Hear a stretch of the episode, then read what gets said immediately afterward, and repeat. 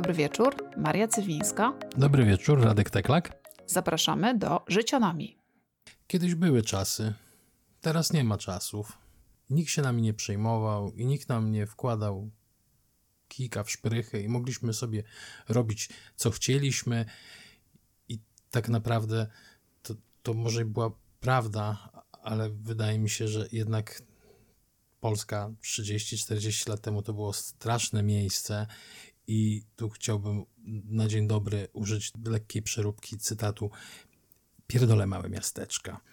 Przynajmniej tak było w Polsce, w sensie te miasteczka są mi nienawistne do dzisiaj i mogę przez nie przejechać, a nie żeby się kiedykolwiek chcieć w nich osiedlić, bo jednak swój rachunek krzywd tam odebrałem. A jak to było, poopowiadamy sobie dzisiaj, jak to było w Polsce i trochę Marysia nam podpowie, jak było za granicą. Podpowiesz nam, jak było za granicą? Nie wiem, czy podpowiem. W Szwajcarii mieszkałam raczej na wsi niż w miasteczku, więc to już w ogóle coś innego, jeszcze coś innego myślę. Mieszkałam po drugiej stronie ulicy, było jedno gospodarstwo z krowami, po lewej było drugie gospodarstwo z krowami. Między gospodarstwem a nami był taki mały dworek niezamieszkany, a po prawej stronie był coś, co by się powiedziało, nie wiem, prywatny DPS, tak? Taki ośrodek dla osób nie mogących żyć samodzielnie. Pola, krowy, zapach krów i muchy. Więc czy to było małe miasteczko? Nie do końca. Ale 2 lata mieszkałam we Francji, w Alsacji i tam jak najbardziej w małym takim miasteczku, jeśli chcecie sobie wyobrazić, takie mury pruskie, ładne światełka na Boże Narodzenie i kolendy z głośników miejskich i ładne, kolorowe, różne witryny sklepów z ładnymi rzeczami w butikach, które nie wiadomo kogo na nie stać.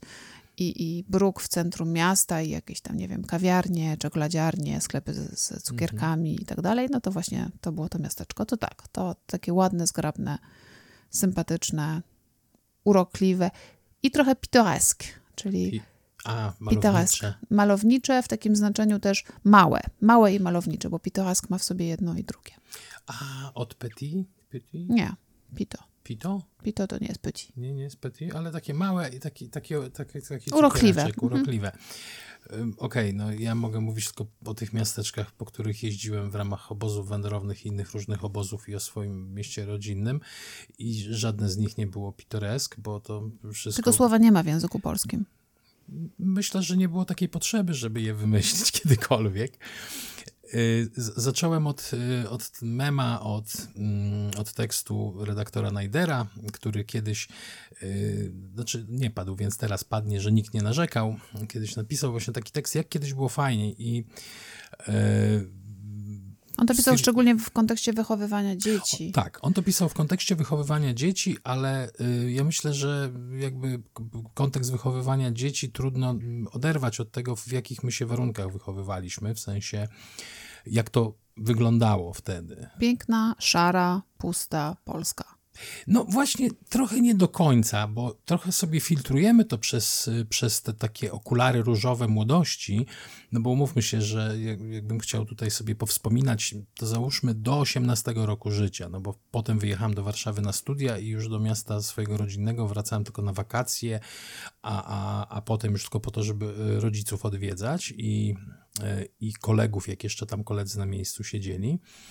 To nawet biorąc poprawkę na to, jak to teraz się ogląda te kroniki filmowe, starsze filmy, że to faktycznie był taki przykład, te miasteczka, które ja kojarzyłem, to pomijając ich starsze części, czyli zazwyczaj rynki, centra, to dookoła były oblepione taką brutalistyczną architekturą. Dookoła były osiedla, które rozciągały miasto, to były takie, znaczy to oczywiście nie był ten city sprawl, który jest teraz, że miasto się ciągnie, że właściwie jesteś już w sąsiednim województwie, a to dalej Warszawa, Białołęka oddalona. I nadal pełno billboardów z małymi dziećmi, mamo i tato, kochajcie się.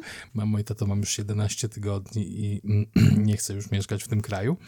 Natomiast Faktycznie było szaro, było ponuro, było z głową, bo gdzieś tam deweloperzy nie wyrywali sobie tego kawałka, więc zawsze mieliśmy jakiś plac zabaw czy coś. Natomiast no faktycznie te miasta, w których przyszło mi, no odwiedziłem ich kilkanaście, więc ja oczywiście będę tutaj się ograniczał do anegdoty, a nie do jakichś badań socjologicznych, jak wyglądała Polska w latach 80. i 90. No, ewentualnie później w komentarzach możecie wpisywać miasta, które były piękne. Ja na przykład bardzo często odwiedzałem Zamość i Chełm i Włodawę. I jakby no, Chełm, jak zobaczyłem ostatnio, to doznałem lekkiego szoku, bo to miasto rozkwitło. Ono kiedyś wyglądało, jakby ktoś się ulepił z takiej brązowej substancji i rzucił w taki róg polski, żeby tam sobie leżało i brzydko pachniało.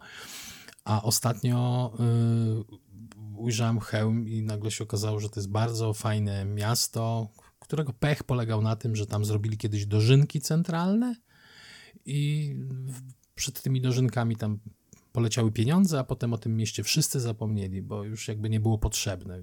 Stał się Chełm taką typową wioską potiomkinowską. Zamość, w którym byliśmy i właściwie ryneczek cudny. Chyba przyznasz. Tak, bardzo ładne. Ja właśnie tak myślę sobie, że główny problem, jaki ja mam z polskimi małymi miasteczkami, to jest to, że jeśli chodzi o takie estetyczne oczywiście wrażenia, to jest to, że część bywa ładna, ale wokół tego jest często taka urbanistyczna kupa. Mhm. I załóżmy, że jest jakieś osiedle z ładnymi domkami, ale i tak ktoś jest w stanie tam wstawić 3-4-piętrowy taki wielorodzinny domek albo jakąś fabryczkę, prawda? Bloczek niemalże. Bloczek no. Ze szklanymi ścianami na przykład. I myślę, że to, że nadal nie mamy w wielu przypadkach żadnych ustaw czy zarządzeń krajobrazowych. Tam są jakieś próby, są jakieś miasta, które próbują się pozbyć reklam.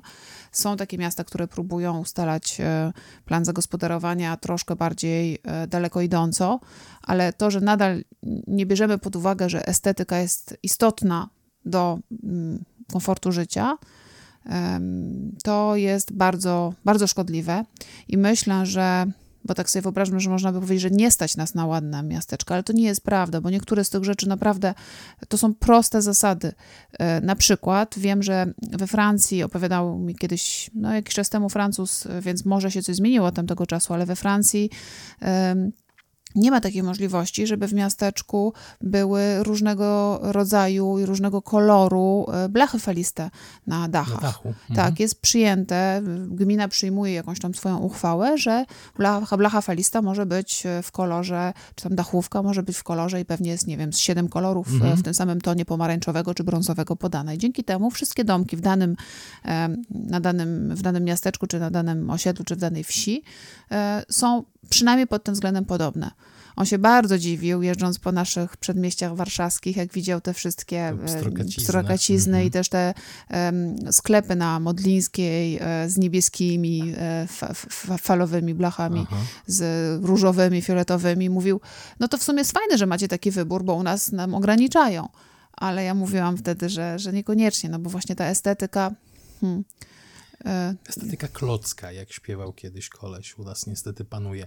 Ja mam wrażenie, że to, co ty mówisz, to jest fajne, ale u nas to byłoby poczytane jako zamach na wolności nasze obywatelskie, na prawa człowieka i obywatela. No ale poza wszystkim nie bylibyśmy w stanie dojść do tego, jaki to ma być ten kolor, bo przecież gdzie Polaków dów, tam przynajmniej 3 zdania. Mhm. Zwłaszcza, że każdy z tych Polaków, który by podejmował decyzję, miałby za sobą jeszcze zdanie teściowej, zdanie córki, zdanie męża, zdanie... I zdanie szwagra, który się zna na wszystkim najlepiej i zrobi elektrykę, hydraulikę i dach też. No niestety... Więc niestety... Jakby te małe miasteczka, przez które my przyjeżdżamy czasami, jak jeździmy po Polsce, one rzadko kiedy są ładne po całości. W zasadzie nigdy nie są po całości, czasami po części są ładne. A jakoś tak się składa, że w krajach, przez które jeździliśmy za granicą, udaje się zachować pewną spójność architektury czy urbanistycznego zaplanowania przeróżnych rzeczy. Przeróżne rzeczy się planuje. Przypomina mi to, co nam opowiadał nasz przyjaciel w Zurychu o fontannach. No on wiele rzeczy opowiadał, ale na przykład opowiadał nam taką historię, że w Zurychu fontan jest kilka tysięcy. No, bardzo dużo, na pewno. Jest ich w opór.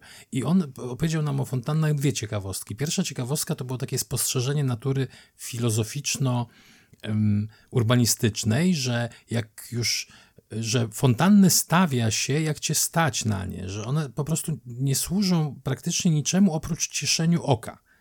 Zurych poszedł dalej, bo Zurych poszedł po rozum do głowy i fontanny to jest alternatywne źródło wody pitnej. Tam jest dosłownie kilkanaście fontan w całym Zurychu, z których nie można się napić. Z całej reszty można pić wodę i to jest... Zapobiegliwi Szwajcarzy wymyślili sobie, że jak ich ktoś napadnie, to mają alternatywę. Jak im zniszczą wodociągi, to oni dalej mogą sobie z tych fontan korzystać. Nie wiem, czy to miałaś na myśli? Dokładnie to miałam na myśli, że tam nawet estetyczne bardzo rzeczy, które wydawać by się mogło, że są tylko po to, żeby były ładne, to one są też funkcjonalne. Tak. I myślę, że tego brakuje u nas i brakuje takiej siły przybicia osób, które by w tych małych miasteczkach gdzieś zapanowały nad ich rozbudową, które by niekoniecznie sprzedawały zgodnie z Lex Developer, prawda, sprzedawały te tereny pod budowę różnych budynków, czy też apartamentowców. Ale urbanistyczne, czy też architektoniczne podejście w małych miasteczkach to nie wszystko, bo to rozumiem, że to jest tylko to, co widać, jak się przejeżdża.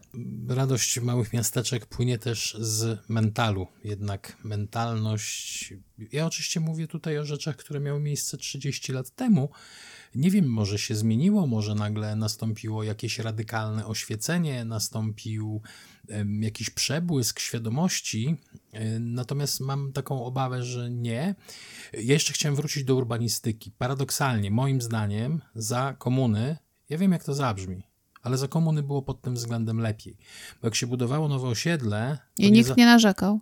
Nie, sporo osób narzekało. Jak się budowało nowe osiedle, to nie zaczynało się od dupy strony. Tam powstawała cała mikroinfrastruktura na takim osiedlu. Tutaj warto przeczytać 13 pięter Springera. On to fajnie opisuje. On to zaczyna oczywiście dużo wcześniej, bo gdzieś na początku XX wieku, ale bardzo ładnie opisuje o tym, że rzeczywiście urbanistycznie byliśmy dużo silniejsi, zanim kapitalizm zeżarł każdy takie... Wolny kawałek terenu. Tak, ale też myślałam, że taką myśl porządkującą, myśl społeczno-socjalistyczną w jakiś sposób. To znaczy, że razem tworzymy przestrzeń dla wszystkich, a nie, że każdy ma ten swój kawałek podłogi. Tak, no bo teraz ktoś, kto siedzi w oknie i zwraca uwagę, żeby nie rzucać kiepów i nie deptać, to jest społeczniak. To jest w ogóle najgorsza obelga. Kiedyś to było jakby oczywiste, że jak ktoś zwraca uwagę, żeby nie kiepować, to się po prostu nie kiepowało. No dobra, to jeszcze jedna dygresja, to jest chyba o tym, żeśmy jeszcze w podcastach nie mówili, czyli aplikacja dla kapusiów. To jest nasza małomiasteczkowa, powiedziałabym, działalność, którą tutaj uprawiamy na Mokotowie. No tak, no bo Mokotów to takie małe miasto, no w sensie... Jeszcze wrócę do tego mentalu i później przejdziemy do aplikacji dla kapusiów, bo ona jest bardzo fajna. Mental chodzi o to, że ludzie, ja pamiętam, byli jednak mimo wszystko w tych małych miasteczkach, jak mówię, stan sprzed lat 30, więc wiadomo, komuna wszędzie już dogorywała, no, nastroje minorowe, bo nie wiadomo, co się będzie działo, czy ci Rosjanie wejdą, czy nie wejdą, czy oddadzą komuniści władzę pokojowo, czy nie oddadzą pokojowo i czy Solidarność będzie ich wieszać na latarniach. Natomiast z jednej strony czuło się tą taką duszność. Kołtuństwo. Trochę, to było coś takiego, że kurde... W poniedziałek bania, we wtorek taktyczny wpierdol dla żony. Musiałem. W środę kac, po piciu i po biciu. W czwartek to już właściwie taka mała sobota, więc można po pracy skoczyć na piwerko. W piątek to już się symuluje robotę. W sobotę grill i wódka, a w niedzielę na kacu do kościoła. I to ja mówiąc kołtuństwo miałam na myśli trochę bardziej to, co się wyprawiało pomiędzy, to znaczy co... Polecę takim stereotypem, co kobiety robiły, że one siedziały i gadały i po prostu plotkowały i jeżeli ktoś nowy przyjeżdżał albo ktoś inny był, no to wiadomo, że był na językach wszystkich. Nie, no to oczywiste. U nas to jest w ogóle strasznie smutna historia, bo przyjechał Mikołaj, pozdro dla ciebie, przyjechał doktor ze Szwecji do Krasnystawu. On został ordynatorem, tylko nie wiem, czy całego szpitala, czy jakimś szefem jakiegoś oddziału chirurgii, już nie pamiętam dokładnie, bo to było, nie wiem, 85 rok. Mikołaj był jak rajski ptak z innego świata.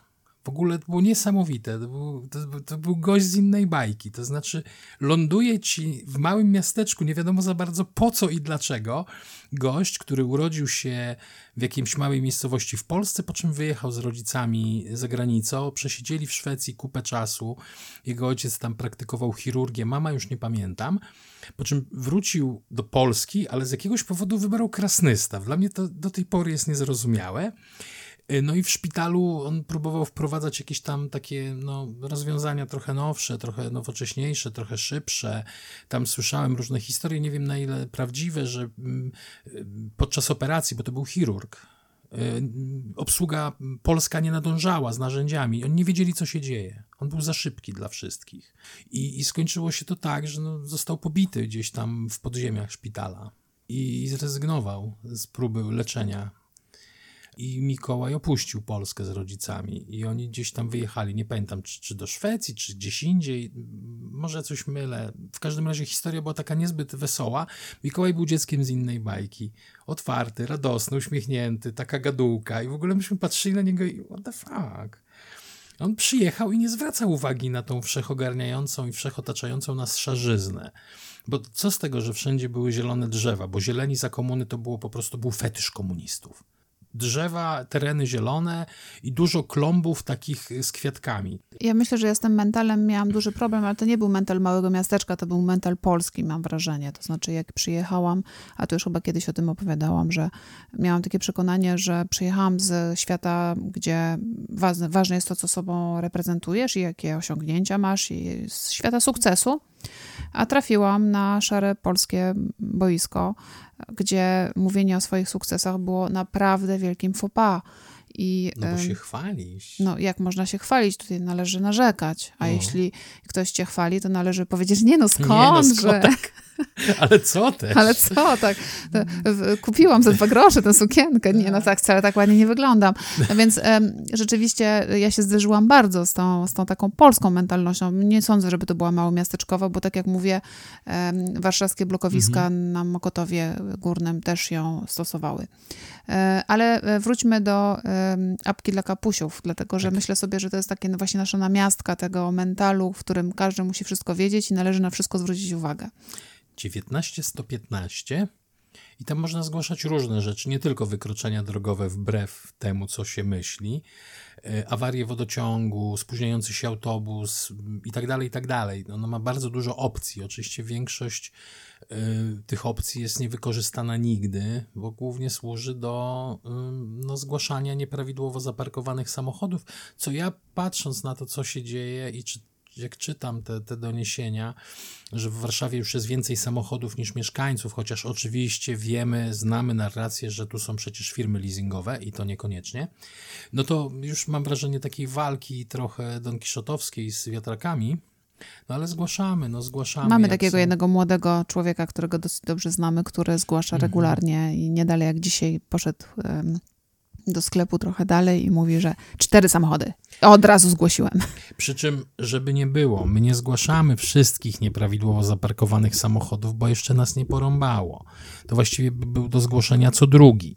Zgłaszamy rzeczy ewidentne, typu samochód stojący 2 kołami na przejściu dla pieszych. Ale właśnie, dlaczego to robimy i dlaczego mi się to kojarzy z małymi miasteczkami? Bo to jest z jednej strony właśnie taki aktywizm społeczny, że coś nie działa, więc zgłosimy, więc zareagujemy, co wydawać by się mogło, że właśnie bardziej funkcjonuje w mniejszych społecznościach, a w dużych, anonimowych społecznościach to ludzie mają w nosie i nie znają siebie nawzajem.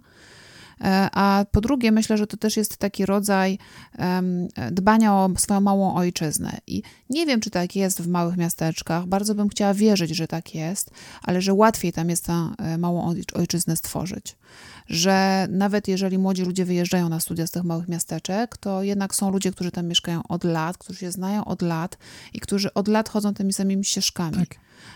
I dlatego ten mój Mokotów jest trochę takim moim małym miasteczkiem i go lubię, bo mam tutaj takie wrażenie, że pani w sklepie mnie rozpoznaje, że akurat mnie to pewnie mniej, bo ja mało robię zakupów, ale już ci sami sąsiedzi codziennie rano na spacerze z psem, czy też właśnie jakieś takie poczucie wspólnoty i wspólnej sprawy. I wydaje mi się, że w tych mniejszych miejscowościach to pozostało.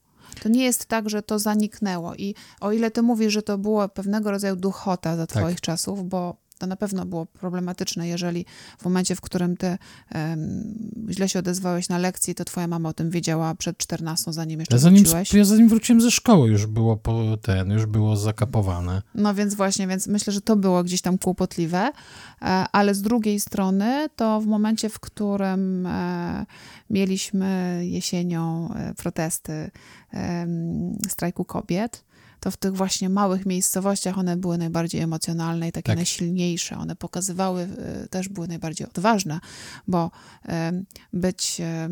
być kobietą, nie wiem, po aborcji w anonimowym apartamentowcu w Warszawie, no to w zasadzie luzik.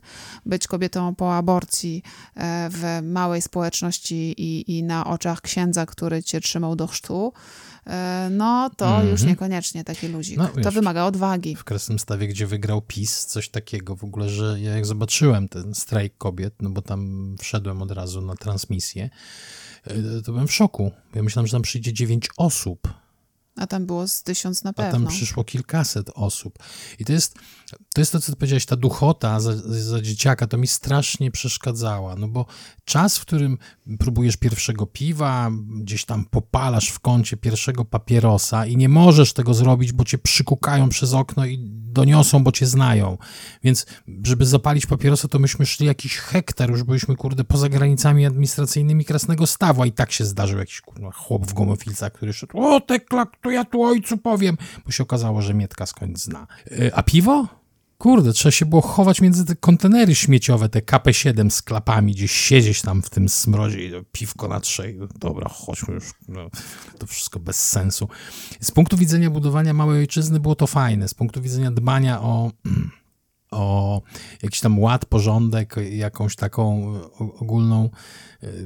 ogólny dobrostan było spoko, natomiast no, naprawdę myśmy się musieli kitrać, żeby zacząć robić te rzeczy mniej legalne, które oczywistą rzeczą, że się robi, jak się jest dzieciakiem.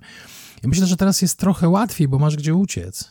Myśmy mieli 2 kanały telewizji i 4 kanały radia, z czego się jeden dał słuchać, trójka. No tak, teraz internet pozwala na bardzo wiele.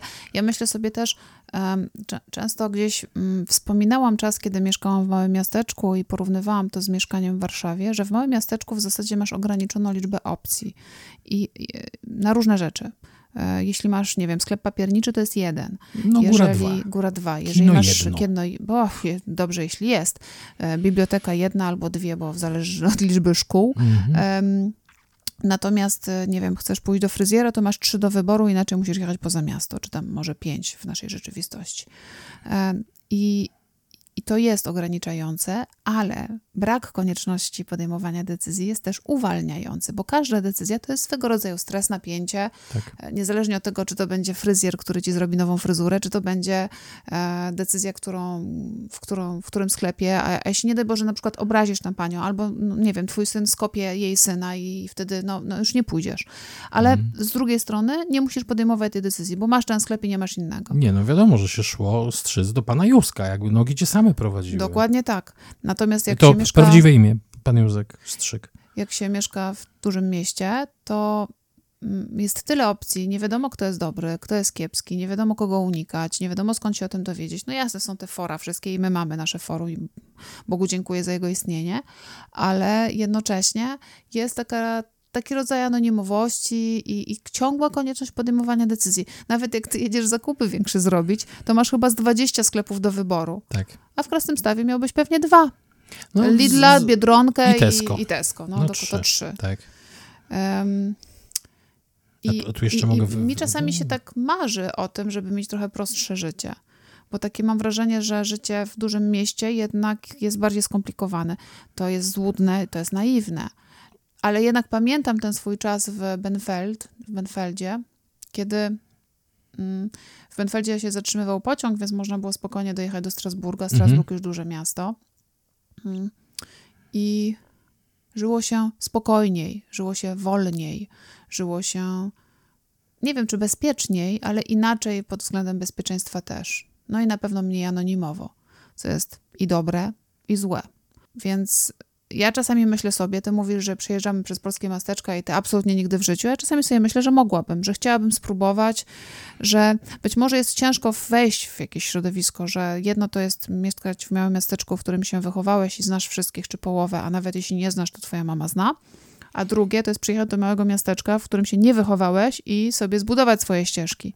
Ale czasami mnie to kręci. To znaczy taka perspektywa, że mogłabym te ścieżki na nowo budować. Te wszystkie, które mam już w jakiś tam sposób opracowane. Do małych miasteczek to mój stosunek się nie zmieni, bo jeszcze się załapałem przecież na Piaseczno. Czyli załapałem się na 6 lat mieszkania w mieście bez właściwości, bez koncepcji, bez pomysłu. Mówię o mieście, nie o sobie. Bo tam nie było niczego. Tam, żeby pójść do kina, to trzeba było jechać na Ursynów. Najbliższe było multikino na Ursynowie. Nie było niczego. Teraz oczywiście ciężko mówić o Piasecznie w kategoriach małego miasta, bo tam już pewnie z 70 000 ludzi mieszka, natomiast jak ja się wprowadzałem, to według rocznika Gusowskiego to było wtedy około 22 000 mieszkańców i to było naprawdę niewielkie miasto, te osiedla były jeszcze przytulone do niego. Ja tam przyjechałem i na początku próbowałem się zaprzyjaźniać z Piasecznem. I dostałem wpysk dokładnie tym samym mentalem, jaki porzuciłem, wyjeżdżając na studia. Bo jednak dla mnie wyjazd na studia był wyjazdem oczyszczającym z dwóch powodów. Po pierwsze jechałem no bo wybrałem Warszawę, więc jechałem do dużego miasta, które znałem, bo tata tutaj studiował, więc mnie czasami tutaj zabierał. Więc okolice Łazienek i okolice Akademika przy Gagarina znałem bardzo dobrze. Natomiast też jakby Polska weszła na nowy kurs, więc u mnie się dwie rzeczy zbiegły. Zbiegła się ta wolność i zbiegła się Warszawa. I przyjechałem na studia i zobaczyłem po prostu całą kupę takich kolorowych ptaków, takich ludzi z innych bajek, bo na ten SGH to jednak gdzieś tam rodzice upychali te swoje pociechy, bo chyba się orientowali, że to jest dobra katapulta do wejścia w ten biznes, który się będzie rodził, w związku z czym cała kupa przeróżnych osób wylądowała. Począwszy od jakichś takich małych zadupi, gdzie były 4 dymy, dosłownie 4 gospodarstwa, a w 3 mieszkali ludzie o tych samych nazwiskach, a skończywszy oczywiście na dużych miastach, z których też ludzie przybyli na studia do Warszawy, bo jednak gdzieś tam była bardziej atrakcyjna niż studiowanie u siebie w Lublinie, czy też we Wrocławiu i tak dalej. Także ja nie wiem, ja nie jestem gotów na eksperyment pod tytułem powrót do małego miasteczka, chyba że byłoby to miasteczko gdzieś, nie wiem, jakieś może zaprojektowane od samego początku przez ludzi z Rickczem. Albo może w Kalifornii. Kalifornia w Zabrzu, mój Boże. To znaczy, ale te kalifornijskie to też chodniki szerokości jednej płyty. O ile w ogóle, więc wszędzie samochodem. Nie wiem, ale tak, tam faktycznie te domki, nawet jeżeli masz swobodę, żeby postawić co chcesz, to gdzieś tam ci ludzie starają się chyba trzymać tego, nie muszą jakby udowadniać, że są bogaci. Pamiętasz to miasteczko naszych znajomych Toma? Tak. Tam nikt nie udowadniał, że ma dużo pieniędzy. Tam to po prostu było widać i w detalach. Tam nikt nie wywalił ci 4-piętrowego pałacu, bo nikt nie miał takiej potrzeby. Tam po samochodach, po jakichś tam elementach domu było widać, że tam mieszkają zamożni ludzie. I nie było licytacji na kolumienki. Nie było takiej potrzeby. Oni nie czuli wewnętrznej potrzeby uzewnętrzniania swojego statusu majątkowego. U nas to jest, mam wrażenie, taka choroba tego wieku dziecięcego kapitalizmu, że my od 30 lat zachłystujemy się pieniądzem i będę miał większy basen niż ma sąsiad. Będę miał wyższe kolumny niż ma sąsiad i będę miał więcej złoceń na kutym ogrodzeniu niż ma sąsiad i w efekcie powstają właśnie takie potworności, jak na przykład osiedla domów okalające Las Kabacki. Ja tu zjeździłem na rowerze w tą i z powrotem, jak z Piaseczna dojeżdżałem na rowerze do Warszawy, to po prostu parę razy prawie uderzyłem głową w drzewo, bo nie wierzyłem, że to, co widzę, nie jest fatamorganą. Albo osiedla domków wszystkich takich samych, bliźniaków, albo tam czworaków, czy też, nie wiem, 16-raków. Te szeregowce. Szeregowce, tak. Jeden taki korytarz pomiędzy i to wszystko jeszcze, każdy domek ma swoją furteczkę i swój płotek. Wokół tego jest jeszcze furteczka i płotek całości. Tak. I być może na przykład, jeśli takich osiedli jest kilka, to jest jeszcze furteczka i płotek do jeszcze większego. Do większego kompleksu, tak. A w środku jest obowiązkowy polbruk, zwany również baumą. Tak. I wygląda to, ja nie wiem, co bardziej makabryczne, czy takie rzucone 17 rodzajów architektury, tak walnięte przypadkowo, czy walnięty jeden? I Ctrl-C, Ctrl-V przerzucony tak, na połowie. Tak. Też nie wiem. Nie, też nie wiem, co jest straszne i wydaje mi się, że gdzieś chyba ani to nie jest tym takim celem estetycznym, do którego byśmy dążyli i który by nam się podobał. Ja sobie myślę, że nie mam aż takich doświadczeń jako dorosły człowiek, bo jednak od nastoletniego wieku mieszkam po prostu w Warszawie, więc trudno mi się odnieść do tej duszności, o której ty mówisz. Ja chyba nie zdążyłam jej poznać w Benfeldzie, za krótko tam mieszkałam, a w Warszawie już jej nie miałam, już jakby trochę miałam swoje ścieżki, swoje też rodzice są z takiego środowiska, które no, różne rzeczy można o nim powiedzieć, ale nie to, że jest duszne. Więc nie doświadczyłam tego i być może właśnie po jakimś roku, 2 czy 3 bym miała poczucie, że jeśli zaraz nie spotkam się z ludźmi z mojej bańki postaw życiowych i ideologii, którym wierzę, to umrę, ale jest we mnie jakaś otwartość. Może to powinno być tak, że przez ileś tam miesięcy w roku mieszkamy w mieście, a przez ileś mieszkamy w jakiejś takiej spokojnej, niewielkiej mieścińce, gdyby nas było stać właśnie na kupienie jakiegoś domu czy coś takiego, ale i utrzymanie potem, ale gdzieś myślę sobie, że ja lubię zmianę, więc to też jest takie przeskakiwanie, prawda, z różnych warunków na różne. Chciałabym spróbować wszystkiego. Jak jestem w lodziarni, to zawsze mam kłopot, które smaki wybrać, bo chciałabym wszystkie. Albo wypróbować nowe. Tak, a i tak w końcu się decyduję na czekoladę, bo musi być jakiś rodzaj czekolady. Zapytaliśmy Sergieja o parę rzeczy związanych z małymi miasteczkami. On oczywiście na początku myślał, że nam chodzi o małe miasteczka ze wschodu, ale powiedzieliśmy mu nie, że chodzi nam o te polskie małe miasteczka. Polskie małe miasteczka, tak jest. Zacytowaliśmy mu Bursę i on powiedział, że tak, u niego też małe miasteczka o figieli i tego typu różne rzeczy. Ja nie będę tutaj dawał procentów, bo te procenty są trochę nudne. Sergiej dawał, ale... Dawał, ale ja to postanowiłem troszeczkę uprościć. To znaczy, dla mnie największą ciekawostką z tego wszystkiego, co Sergiej mówił, pokazywał mapki i laserowym tym, aż koty się rzuciły na ekran za laserowym wskaźnikiem. Największą ciekawostką było dla mnie to, co wydawało mi się, że w ogóle... Ale jak to? Po wojnie ludzie jak tylko mogli wyrywali z bruzdy do miasta. Kto mógł, opuszczał wieś. Tam tylko zostawali starzy ludzie i niektórzy synowie na tak zwanej ojcowiźnie, no bo nie porzucało się ojcowizny.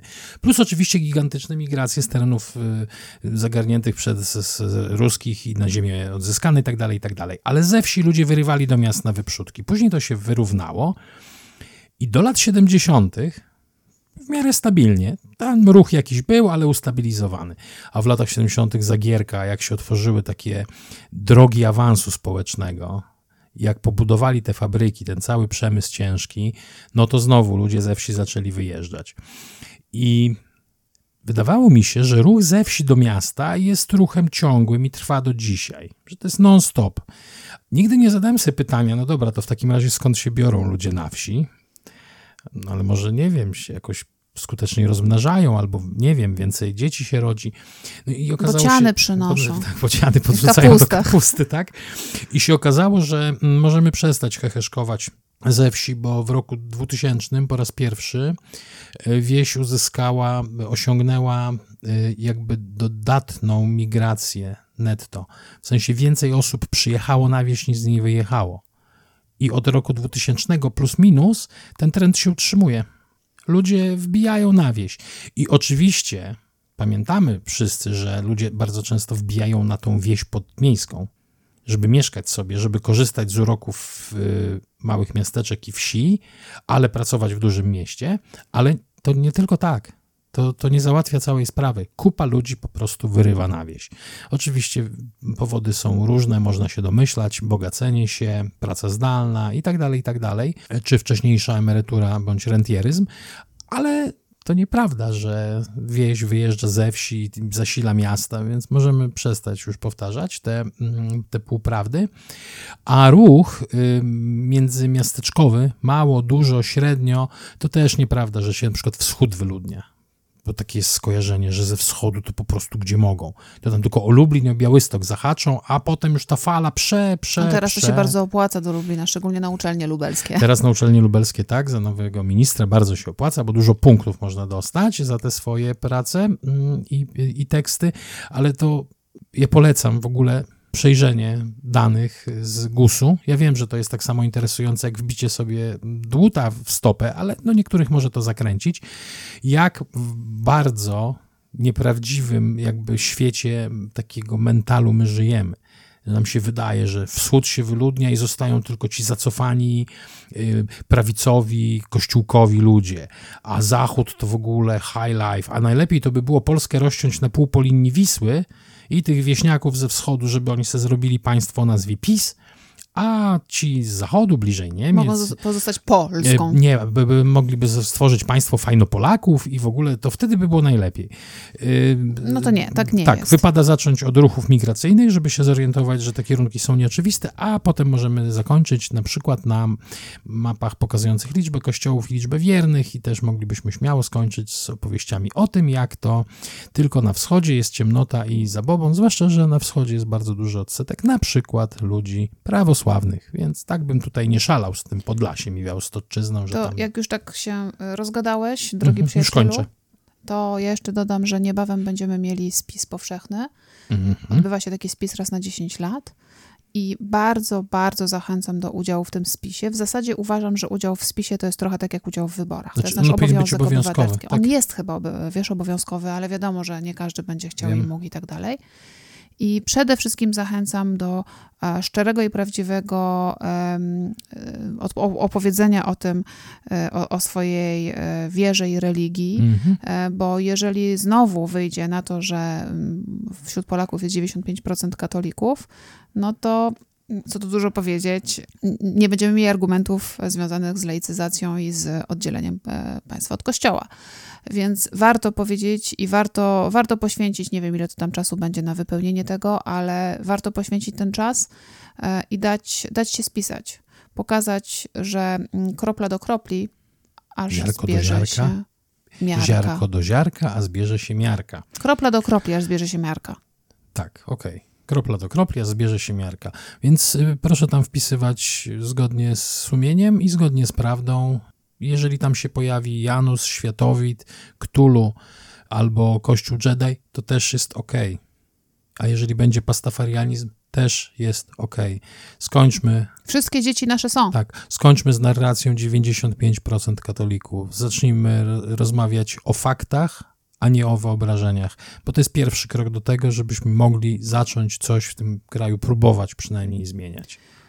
Tymczasem, mając całkowicie w dupie małe miasteczka, życzę wam miłego wieczoru, miłego dnia, miłego tygodnia i miłego nie wiem czego, w zależności od tego, kiedy będziecie nas słuchać. Bo oczywiście będziemy was nawiedzać. To była Życionomia. Żegnają się z państwem Maria Cywińska i Radek Teklak. Do usłyszenia wkrótce.